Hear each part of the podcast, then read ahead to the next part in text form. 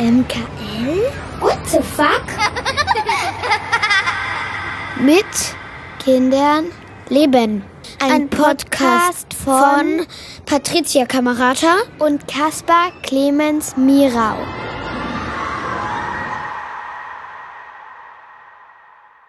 Herzlich willkommen zu unserem Podcast mit Kindern leben. Wir sind Caspar. Hallo. Und Patricia. Hallo. Ja, Kaspar, wir wollen heute über Wochenbett und Geburt sprechen. Und jetzt weiß ich gar nicht, ist ja ein bisschen schwierig, ähm, über die eigene, hast du Erinnerung an die eigene Geburt oder so äh, zu sprechen. Aber ähm, ich dachte, vielleicht ist es lustig, weil man äh, guckt auch immer so Fotoalben an ähm, über, also meistens gibt's ja tatsächlich noch so enthusiastisch angelegt vom ersten Lebensjahr. Äh, und bei mir sind da viele äh, Dinge drin, die ich urkomisch finde, äh, über wie Geburten vor über 40 Jahren waren. Hast du sowas auch oder irgendeine Erzählung deiner, deiner Eltern, wo man heute den Kopf schüttelt und früher war das ganz normal?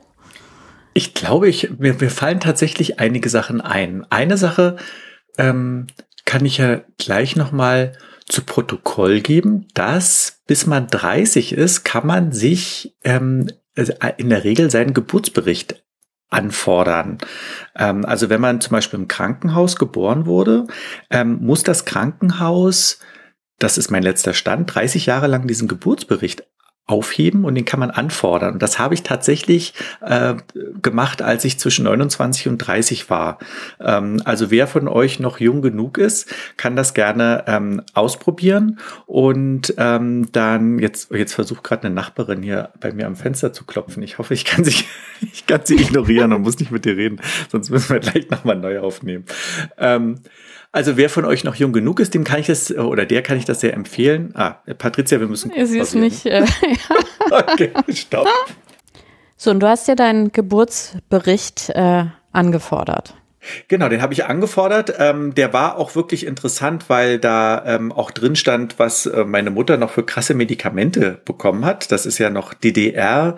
Äh, Geburt äh, Krankenhaus Friedrichshain und das war wirklich, glaube ich, nicht, äh, da wollte man, glaube ich, wirklich nicht unbedingt ein Kind bekommen.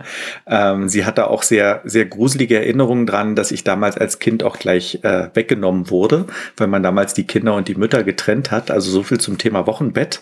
Das war eher eine, eine Abwesenheit. Aber ähm, darum ging es mir jetzt gar nicht um, um diese ähm, negative DDR-Geschichte, sondern es ging darum, dass das ja vielleicht auch wirklich schön sein. Also obwohl das nicht nur schön ist, was da drin steht, war es trotzdem schön, natürlich von der eigenen Geburt so einen Bericht zu besorgen, auch für meine Mutter natürlich, der ich plötzlich den Geburtsbericht wiedergeben konnte, die dann mit einer Hebamme sich getroffen hat und das so durchgesprochen hat, was da eigentlich steht.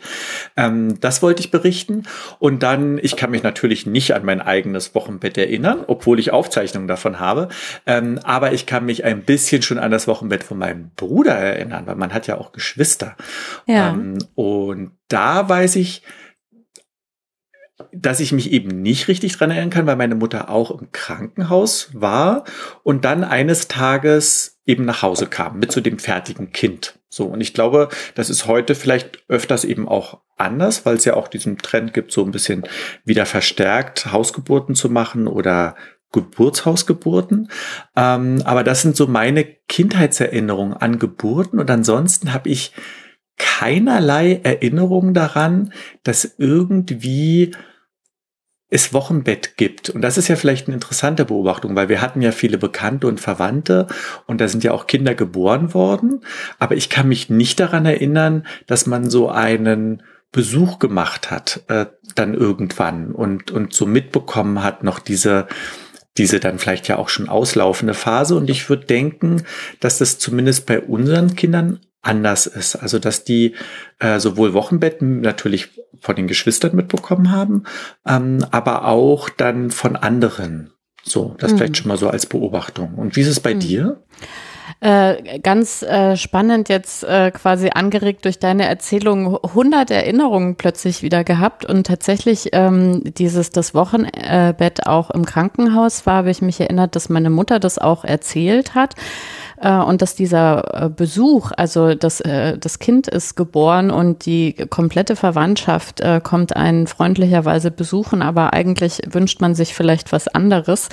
Ähm, äh, das ist sofort wieder hochgepoppt, ähm, weil ähm, meine Mutter eben damals gesagt hat, das war wirklich alles sehr anstrengend. Sie hätte gerne äh, einfach ihre Ruhe gehabt, ähm, aber äh, da wurde die, äh, ähm, äh, die Frau, die entbunden hat, quasi gar nicht danach gefragt, sondern natürlich äh, sind die äh, Schwiegereltern, die Eltern, die äh, ganzen Geschwister von meinem Vater etc.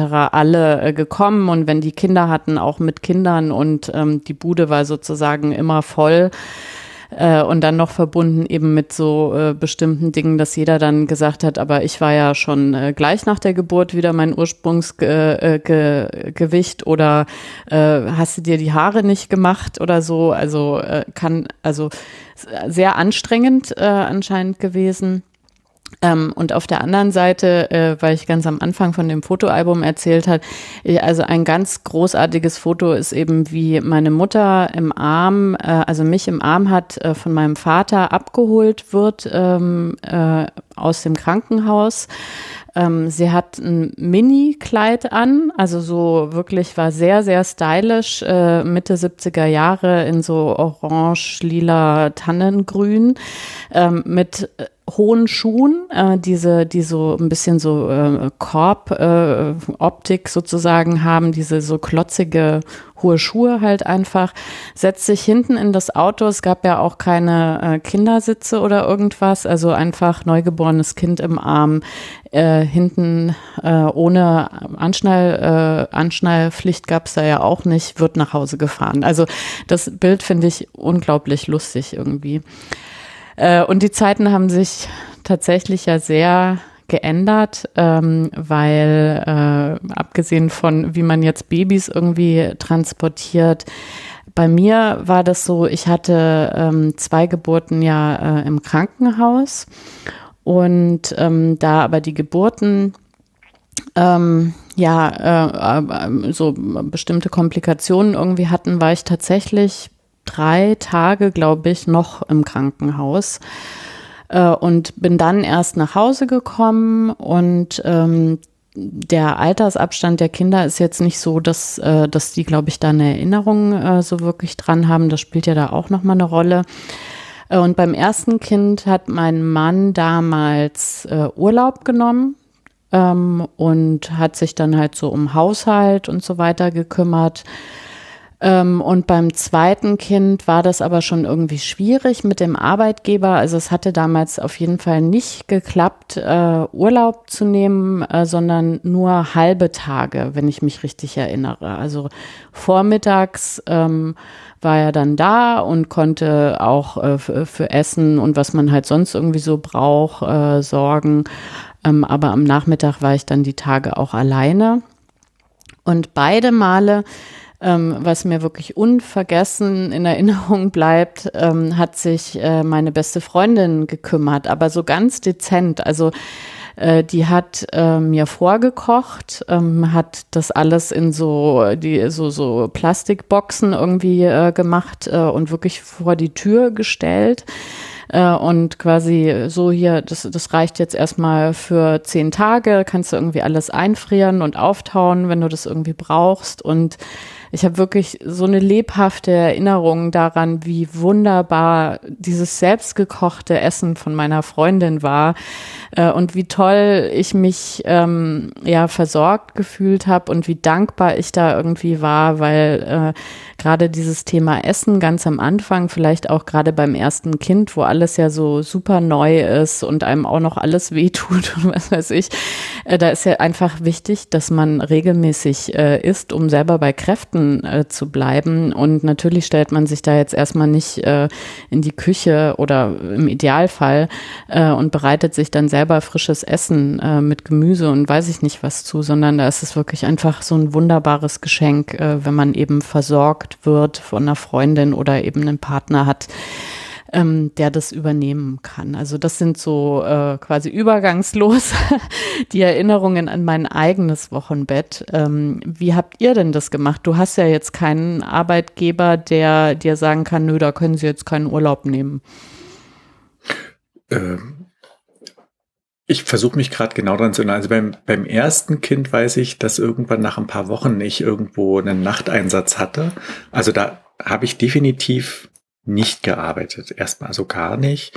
Vielleicht irgendwie mal abends irgendwas in eine Mail geschrieben, aber da habe ich, ich bin ja Freiberufler, da konnte ich mir das gut einteilen, habe das vorher auch so gelenkt, also dass es schon klar war, dass ich dann irgendwann wegfalle. Ähm, wenn man sich das leisten kann und Kunden, Kundinnen hat, äh, und das geht, ist das halt ganz praktisch. Da haben wir schon drüber gesprochen, dass das bei Freiberuflern besonders gut sein kann mit den Kinderkriegen oder eben auch besonders schlecht. Das hängt sehr von der Situation ab. Und bei mir war das ziemlich gut. Also das hatte ich ja auch so ein bisschen so zurechtgebastelt. Ähm, ich konnte mit dem, mit diesem ganzen Konzept Wochenbett aber erstmal auch wirklich nichts anfangen. Also für mich war das neu, muss ich wirklich ganz ehrlich sagen, weil für mich kamen bis dahin Kinder fertig aus dem Krankenhaus. So hatte ich das gelernt. Ne? Ich habe ja auch gerade gesagt, in meiner Kindheit, ich kann mich gar nicht dran erinnern, so, so eine, also ich kann mich nicht mal an Krankenhausbesuche erinnern äh, im, äh, unterm Wochenbett. Und dass man dann, also auch, dass es zu Hause Geburten gibt und Geburtshaus, das war für mich alles neu, da musste ich mich auch wirklich dran gewöhnen. Und auch, dass man dann irgendwie zu Hause ist und dann auch im Wochenbett äh, gibt's ja dann noch lauter Themen, mit denen man sich vielleicht ja dann auch als Partner noch nicht so richtig beschäftigt hat mit Ausfluss und Windeln, also so, so ein, nicht Windeln, aber so Einlagen, die man dann auch besorgen muss vielleicht und so. Äh, so, also das war viel Neues, ähm, aber ich war dann da und musste auch wirklich einfach lernen, dass Wochenbett heißt, ganz profane Dinge zu machen, die ganz essentiell sind, nämlich das, was du gerade angesprochen hast, einfach Essen. Also einfach für Essen erstmal sorgen, dass jederzeit Essen da ist für eine äh, oder für zwei hilfsbedürftige Personen. Ja, also ich meine, die eine Person wird wahrscheinlich von der anderen Person äh, versorgt, wenn es geht, oder man muss da eben auch ähm, äh, äh, helfen. Ähm, das war bei uns nicht der Fall, aber ähm, eben äh, Essensversorgung zu machen und da auch mit, mit schwankenden Anforderungen. Also nun ist ja, das ist ja nicht die ersten drei Monate der, der Schwangerschaft, wo so, also wo so hin und her geht mit, mit den Geschmäckern. Ähm, äh, und trotzdem war das so, ne, gibt es ja so Empfindlichkeiten vielleicht beim Essen. Und ich kann mich eben daran erinnern, das zu machen und habe ich das ja eh gerne gemacht, einkaufen und kochen. Also das war mir jetzt ja nicht fremd. Ähm, aber das war auch eine Umstellung. Ne? Und dieses, wenn ich jetzt davon berichte, wir hatten jetzt hier gerade die Situation, dass ich, dass wir in meinem Podcast aufzeichnen unterbrochen wurden, weil eine Nachbarin geklingelt hat, um mit mir Kochrezepte zu besprechen, weil ich hier dafür bekannt bin, dass ich hier eben auch gerne und viel koche. Ähm, da mussten wir auch hin uns entwickeln und äh, das war damals einer dieser dieser Meilensteine so und ähm, wir haben damals aber also wir haben ein paar Wochen eingeplant und ich weiß, dass das auch problematisch war, als dann diese Phase zu Ende war, weil das eine unglaubliche Belastung war. Also diese Phase, wo ich wirklich kochen konnte und so. Wir haben ja dann auch Elternzeit noch gemacht, wobei das vor zwölf Jahren, glaube ich, auch noch nicht Elternzeit hieß, also dann so aufgeteilt, das Ganze. Genau. Und ähm, bei dir? Äh, ich, ich hatte jetzt äh, gleich ein paar Anknüpfpunkte, weil wir ja gesagt haben, auch ein bisschen äh, äh Geburt und ähm, äh, Wochenbett äh, mit dem Kochen. Äh, lustigerweise, ich hatte eigentlich äh, weder im Wochenbett noch in der Schwangerschaft so Spezialgelüste. Was aber ein bisschen äh, damit hing, und das äh, war mir jetzt irgendwie plötzlich wichtig, das äh, doch noch in die Folge zu schieben. Ich hatte ähm, beide Ge ähm, Schwangerschaften Hyperemesis. Also das ist ein seltenes Bild, dass man übermäßig viel sich übergibt. Ähm, und ähm, deswegen glaube ich, sind meine Erinnerungen an das Wochenbett und dass ich endlich wieder essen konnte, ohne zu erbrechen, äh, so blumig auch, ja, und so lebensbejahend und wunderschöne Erinnerungen, weil ich tatsächlich die ganze Schwangerschaft eben, also bis in, in die äh, 40. Woche äh, rein, mich äh, sehr, sehr stark erbrochen habe. Ähm, die, die ersten zwei Drittel wirklich 40 Mal am Tag. Ich war ein paar Mal auch im Krankenhaus, weil man dann auch äh, dehydriert Äh, und das äh, war dann sozusagen, das Schöne war, dass ich dann am Ende der Schwangerschaft wirklich nur noch, weiß ich nicht, so zehnmal am Tag mich erbrochen habe und da auch übrigens arbeiten gegangen bin, wo ich im Nachhinein denke, es ist so bescheuert, was man irgendwie tut, weil man denkt, hey, er will jetzt kein Weichei sein und äh, kein schlechtes Bild von äh, schwangeren Müttern und weiß ich nicht was, äh, dass man quasi nichts beim Arbeitgeber irgendwie äh, verdirbt. Ähm, aber auf jeden Fall deswegen war Essen dann im Wochenbett wirklich äh, schon fast so was, was so religiöse Ausmaße hatte, weil ich einfach essen konnte. Ähm, und diese ganzen anderen Sachen, äh, da habe ich mich gut vorbereitet gefühlt äh, durch ähm, so äh, diese Geburtsvorbereitungskurse. Da nimm, also haben wir das irgendwie alles sozusagen durchgenommen, dass wir da dann entsprechend vorgesorgt haben. Ähm, angefangen von so, ne, welche Größe an Strampler brauchst du, bis welche tollen Einlagen, Unterlagen, was auch immer äh, braucht man, so dass ich da eigentlich weiter nichts ähm, im Wochenbett machen musste.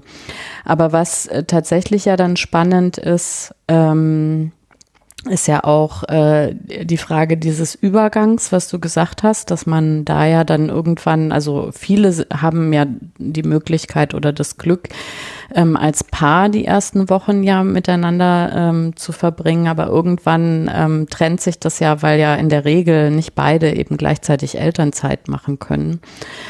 Ähm, und da kann ich mich auch noch dran erinnern, dass ich super dankbar war über die ähm, Besuche der Hebamme, was ja mittlerweile auch ein ganz großer Luxus äh, ist, ne, weil einfach die Versorgung und die Regelungen für Hebammen äh, so furchtbar geworden sind, dass sich ja viele das einfach als Beruf gar nicht mehr leisten können, was ja die Verfügbarkeit, selbst wenn man das ähm, privat bezahlt, äh, extrem einschränkt, aber das so eine wichtige Arbeit ist, einfach so die ersten Wochen und Monate äh, eine Hebamme zu haben, die, die kommt, äh, die einem eben alles zeigt, weil man darf ja nicht vergessen, das muss man alles lernen in der Regel. Ja, also es wird ja oft so getan, als wenn das gerade den Frauen ja äh, äh, irgendwie äh, in den Genen verankert ist, äh, wie das geht, so ein neugeborenes äh, Kind ähm, äh, zu versorgen. Und das ist ja aber gar nicht so. Und ich finde finde es eben eine große Erleichterung, zu zweit zu sein, ja, weil man sich da ja wirklich besprechen kann oder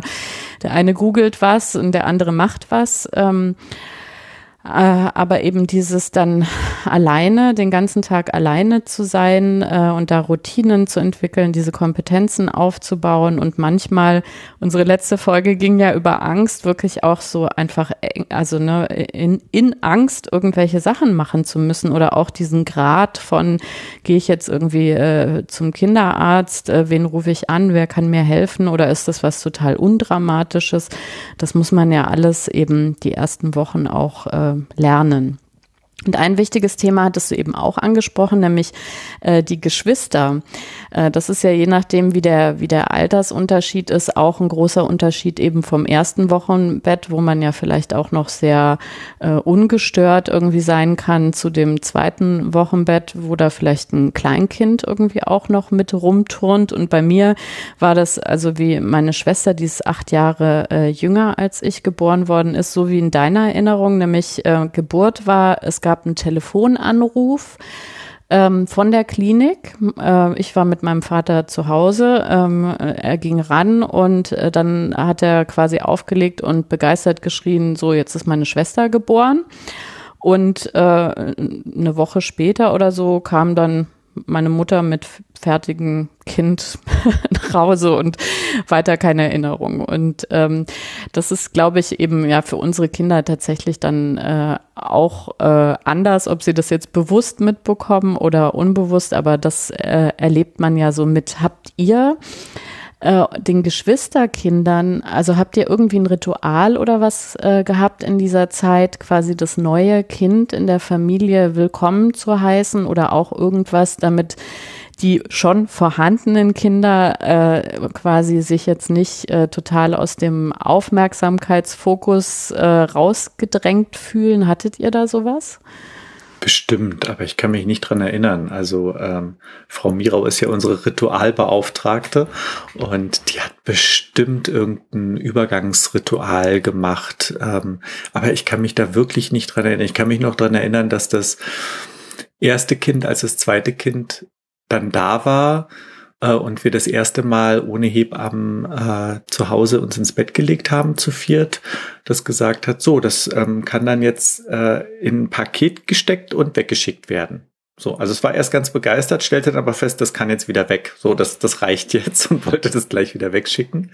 Da haben wir dann gemerkt, okay, jetzt äh, geht es schon los, dass wir hier irgendwie ver vermitteln müssen, weil ja so die, äh, die Aufmerksamkeit plötzlich geteilt werden muss.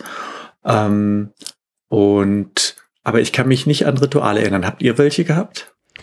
Äh, ja, ein kleines. Ähm, wir haben äh, alle gebeten, die uns besuchen kommen und vorhatten, was zu schenken, ähm, also wirklich bewusst gebeten, wenn ihr das tut, ähm, dann lieber das Geschwisterkind beschenken. Das Neugeborene kriegt es ja unter Umständen auch gar nicht so richtig mit.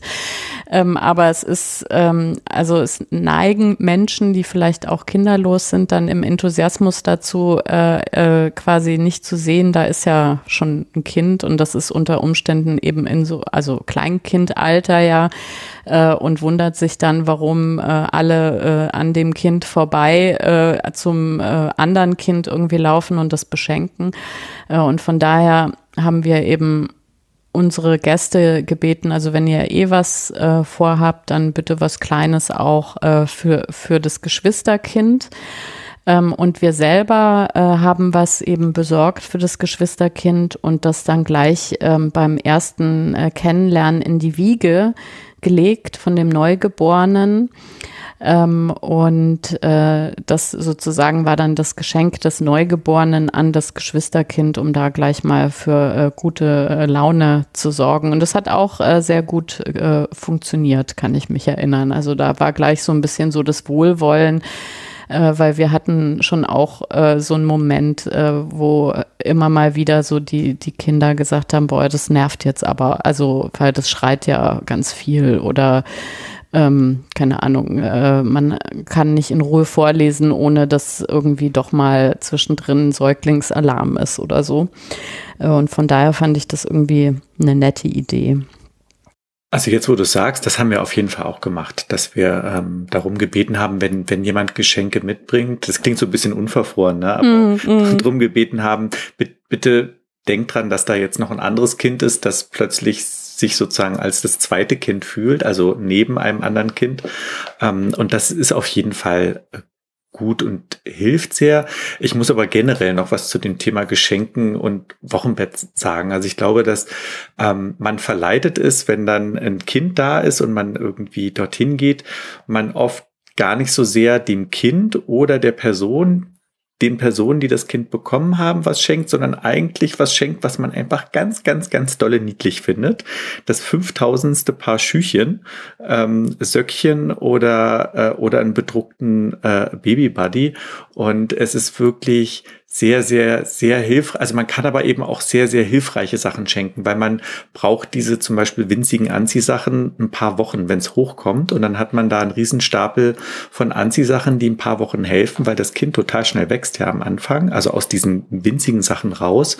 Und es gibt einfach unglaublich erleichternde, hilfreiche Geschenke. Also das können auch Anziehsachen sein, die aber vielleicht mitwachsen und einfach viel, viel länger halten. Oder das können auch Sachen sein, auch in Anspr Absprache mit den Eltern, die vielleicht erst in einem halben Jahr passen, so komisch wie das klingt, weil man wird am Anfang überausgestattet als Eltern und ein halbes Jahr später steht man da und hat erstmal quasi nichts. Ja, also man, man wächst sozusagen aus dieser Euphorie raus und das, das kann man viel besser verteilen und man kann eben vor allen Dingen die Sachen schenken, über die wir schon gesprochen haben, wie Kochen, Einkaufen, die kann man ja selber schenken, indem man die einfach macht, indem man sagt, hier, ähm, du kriegst Gutscheine von mir und ruf mich einfach an, so. Ähm, oder man kann sie auch kaufen. Ja, also es gibt ja mittlerweile für viele Dinge auch einfach ähm, Geräte oder Dienstleistungen und je nachdem, was man sich leisten kann, vielleicht eher mit Geld oder eher mit Zeit, kann man da eine Abwägung treffen und man kann den Alltag einfach total erleichtern. Und das ist, glaube ich, mit das beste Geschenk, was man machen kann. Vor allen Dingen am Anfang Alltagserleichterung, weil es ist ja doch eine Bombe, die erstmal so zeitlich über einem platzt. Ähm, und äh, Wäsche waschen, man wäscht ja nur noch Wäsche am Anfang und kocht nur noch und räumt auf und und so. Und wenn da plötzlich äh, Linderung ist, ist das sehr, sehr hilfreich. Ja, und auch selber, also ich erinnere mich auch über quasi so eine innerliche Dankbarkeit. Ich hatte eine Freundin, die äh, also sowieso ja äh, sich nicht aufgedrängt hat, sondern halt gefragt hat, wann es überhaupt passt. Ja, also ich glaube, das ist ja manchmal bei so älteren Verwandten, das ist auch schon fast so selbstverständlich, dass man jetzt das Recht hat, äh, quasi die, die oder der Erste irgendwie zu sein ähm, und gar nicht so Rücksicht nimmt, also überhaupt mal zu fragen, wann passt es euch? Ähm, und die Freundin, die hat äh, schon gleich mit angekündigt, ich bleib nur eine Viertelstunde. Und äh, das fand, fand ich damals auch äh, total super. Da kann man ja sagen, wenn irgendwie alles total unkompliziert und rund läuft, ähm, kann es gerne länger bleiben. Ähm, aber auch dieses, ne, dass man eben nicht noch on top äh, in so einer Situation dann ähm, quasi äh, so äh, den Druck erzeugt, äh, bewirtet werden zu müssen zum Beispiel. Also jede Freundin, die äh, quasi gesagt hat, hey, ich mache mir meinen Kaffee selber, äh, soll ich dir einen mitmachen? Ähm, oder Tee oder whatever, äh, fand ich auch äh, total super. Und ich glaube, dass man eben meistens oft erst aus der Erfahrung, wenn man selber in dieser Situation war, so eine Sensibilität irgendwie entwickelt, weil äh, viele da ja doch sich verpflichtet fühlen und sich zusammenreißen und so weiter. Und ähm, da, das ist auch gar nicht irgendwie äh, böse dann, glaube ich, von, von den Leuten äh, gemeint, weil wenn, wenn jemand dann eben aufsteht und einen äh, quasi mit Kuchen und Kaffee und weiß ich nicht was irgendwie versorgt, dann nimmt man das ja irgendwie gerne an.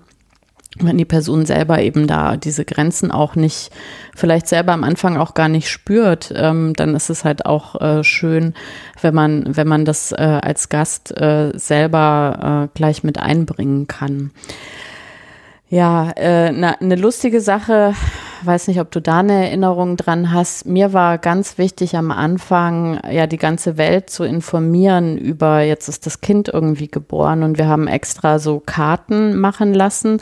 Äh, beim ersten Kind wirklich äh, quasi äh, sofort und das war dann irgendwie auch nochmal völlig unnötiger Stress äh, im Wochenbett, 150 äh, Karten äh, drucken zu lassen, die alle auszufüllen und zu verschicken und lustigerweise auch, also man, man macht, man übernimmt ja einfach ganz oft Sachen, die schon immer so waren ähm, mit irgendwie Gewicht und Kopfumfang und weiß ich, äh, Zentimeter, wo ich im Nachhinein denke, es ist auch so komisch, was man der Welt mitzuteilen hat, weil ich wusste als äh, Kinderlose, dachte ich so, ja, dreieinhalb Kilo Kind, super. Keine Ahnung, was das bedeutet.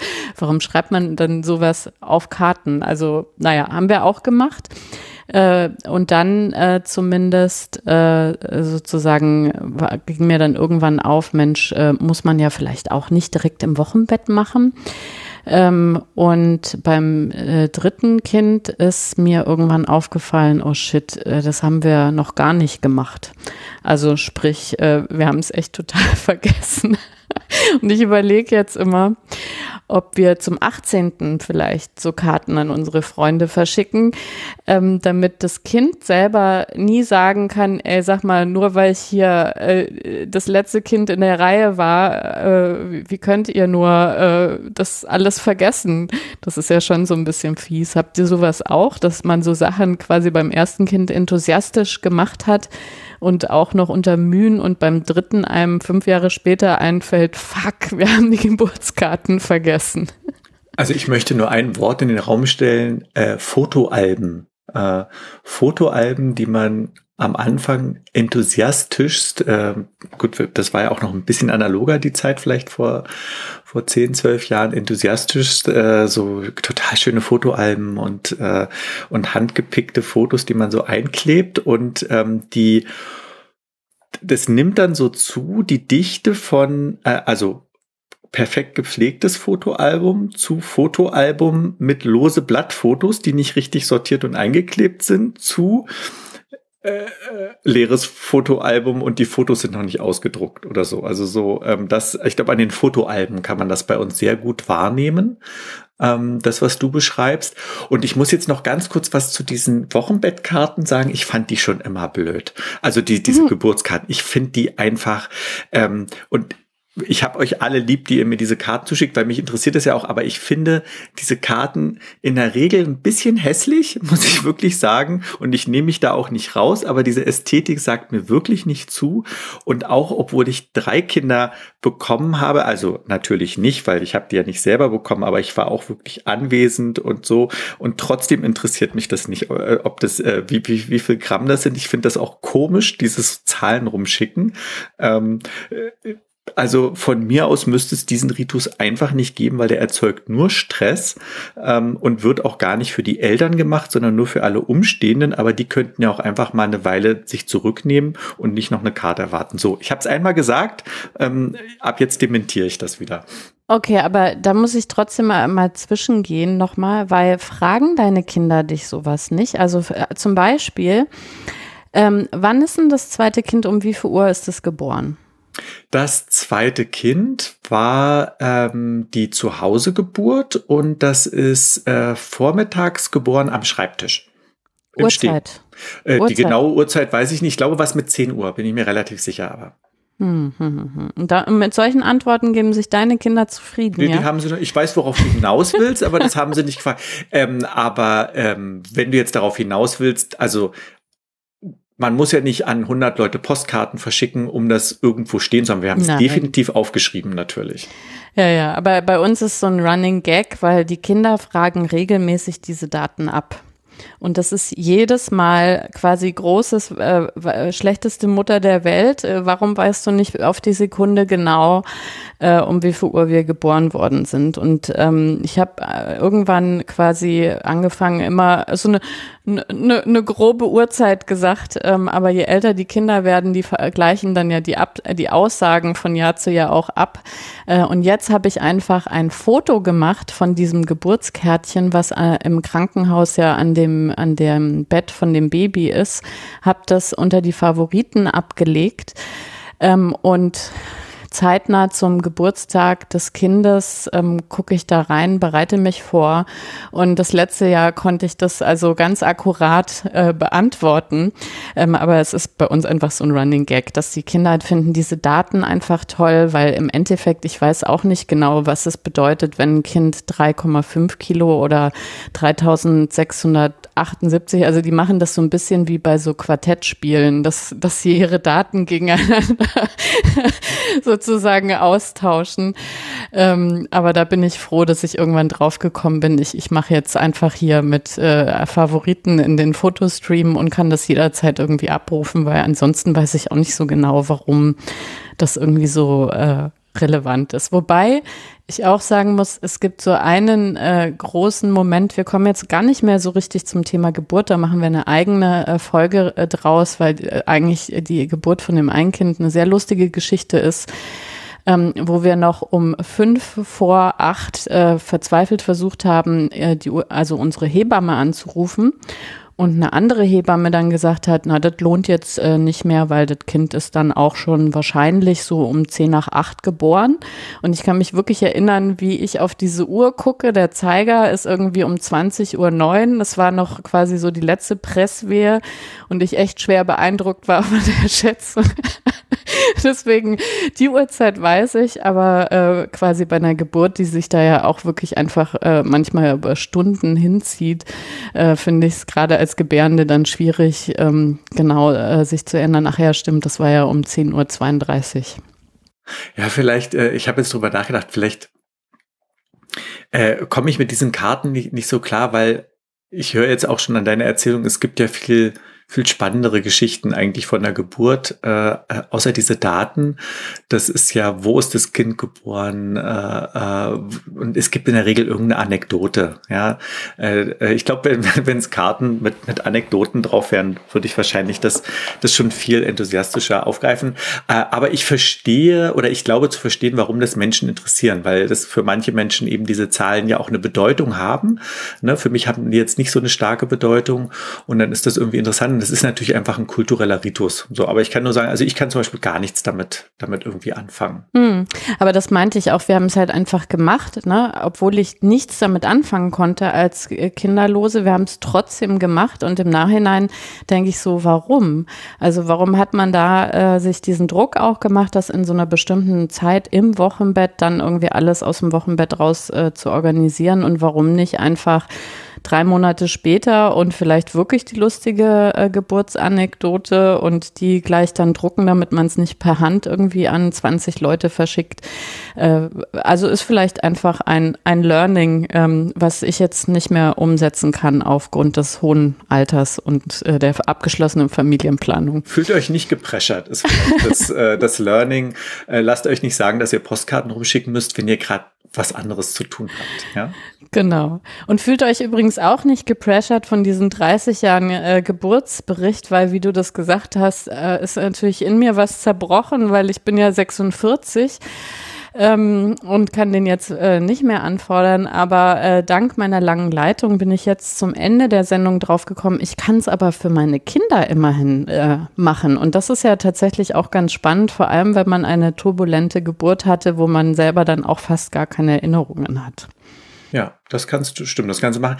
Ich wäre, also wenn ich jetzt du wäre, ich würde vielleicht sogar trotzdem versuchen, äh, den anzufragen, weil das basiert ja darauf, dass die, die haben einfach Archive, die Krankenhäuser, mm, und mm. die lernen das ja einfach. Und ich glaube, man kann wahrscheinlich auch einfach Glück haben, dass die sagen, also wenn man sich mit denen gut stellt, sagen, naja, wir können ja mal gucken, vielleicht liegt der noch rum. Ähm, also die eine E-Mail oder den Anruf würde ich tatsächlich sogar noch versuchen, weil dann wirft man sich zumindest nicht vor, es gar nicht versucht zu haben. Aber ja, also fühlt euch nicht gedrückt. Ähm, aber wenn ihr noch die Möglichkeit habt, habt und euch das interessiert, dann ist es auf jeden Fall wert, das mal zu probieren. Bei Frau Mirau äh, tatsächlich haben wir den nicht bekommen und da kamen so ganz komische Sachen raus, mit dass das Krankenhaus meinte, sie wäre nicht in dem Krankenhaus geboren, wo sie geboren war, äh, aber sie hat eine Geburtsurkunde und wir vermuten da so Spionagegeschichten oder irgendwie so, wir wissen es auch nicht genau. Äh, das war sehr, sehr merkwürdig. Ja. Sehr spannend. Na gut, jetzt ist die Zeit doch ganz schön schnell vorbeigegangen äh, und wir sind jetzt schon am Ende der Sendung und haben eigentlich nur über Essen und Geburtskarten gesprochen.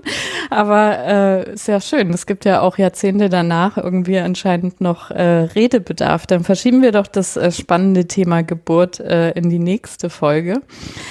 Ähm, und äh, ja, also ich glaube, die Hauptbotschaft ist einfach, äh, dass man sich nicht äh, unnötigen Ballast aufbürdet in dieser Zeit, dass es völlig in Ordnung ist, das wirklich zu nutzen, als selbst anzukommen, selbst in der neuen Rolle anzukommen mit dem Kind, in der neuen Familienkonstellation ähm, und das ganz in Ruhe anzugehen und ähm, ja, allen anderen, das ist vielleicht dann auch die Aufgabe von dem Partner oder der Partnerin im Wochenbett, äh, die Bedürfnisse anderer zu managen und das auch äh, gerne mal so ein bisschen nach hinten rauszuschieben, ähm, weil diese kleinen Neugeborenen sind echt auch noch vier Wochen später voll süß.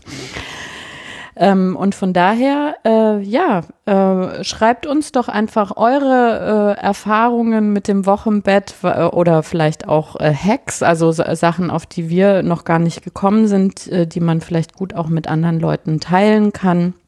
Lasst gerne auch Feedback zu den Folgen da. Bis dann. Tschüss. Bis dann. Das war's. Mit Kindern leben der Elternpodcast. Alles weitere auf mkl.wtf. Dankeschön und tschüss. Bis zum nächsten Mal. Mit Kindern leben.